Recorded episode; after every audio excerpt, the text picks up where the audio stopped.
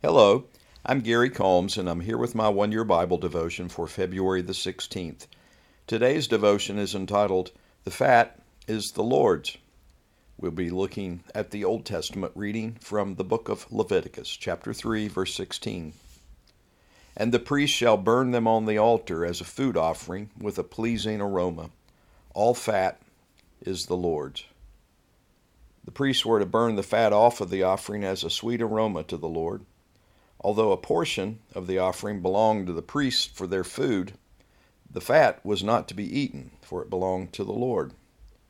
Anyone who has smelled bacon cooking knows the sweet aroma of frying fat. The Lord wanted his people to offer their best. Perhaps he wanted them to offer the sweet smelling fat because it represented them giving their best to him. Or perhaps it was because fat represented the surplus energy that an animal stored for winter. Therefore, God wanted them to know He gave them surplus to share. Whatever the reason, all the fat was the Lord's. Later, during the time of the prophet Samuel, among the many blasphemies of Eli and his sons was that they did not burn off the fat. Instead, they kept it for themselves, fattening themselves on the Lord's offering the Lord warned them, and finally removed them from the priesthood for taking that which belonged to him and to his tabernacle. It wasn't enough that he had provided plenty for them to eat, they wanted the Lord's portion too.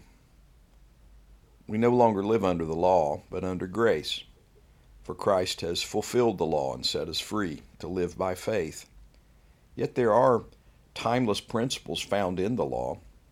Perhaps when God blesses us with more than we need, Instead of fattening ourselves on the surplus, we should give tithes and offerings to Him and help meet the needs of others in His name.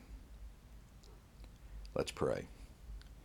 Dear Father, we are thankful that we've been set free from law keeping by faith in your Son, yet we are still thankful for your law, for the law is good. Give us strength and wisdom to live in a way that pleases you, and when you give us surplus, Help us to remember to whom it belongs. In Jesus' name, amen.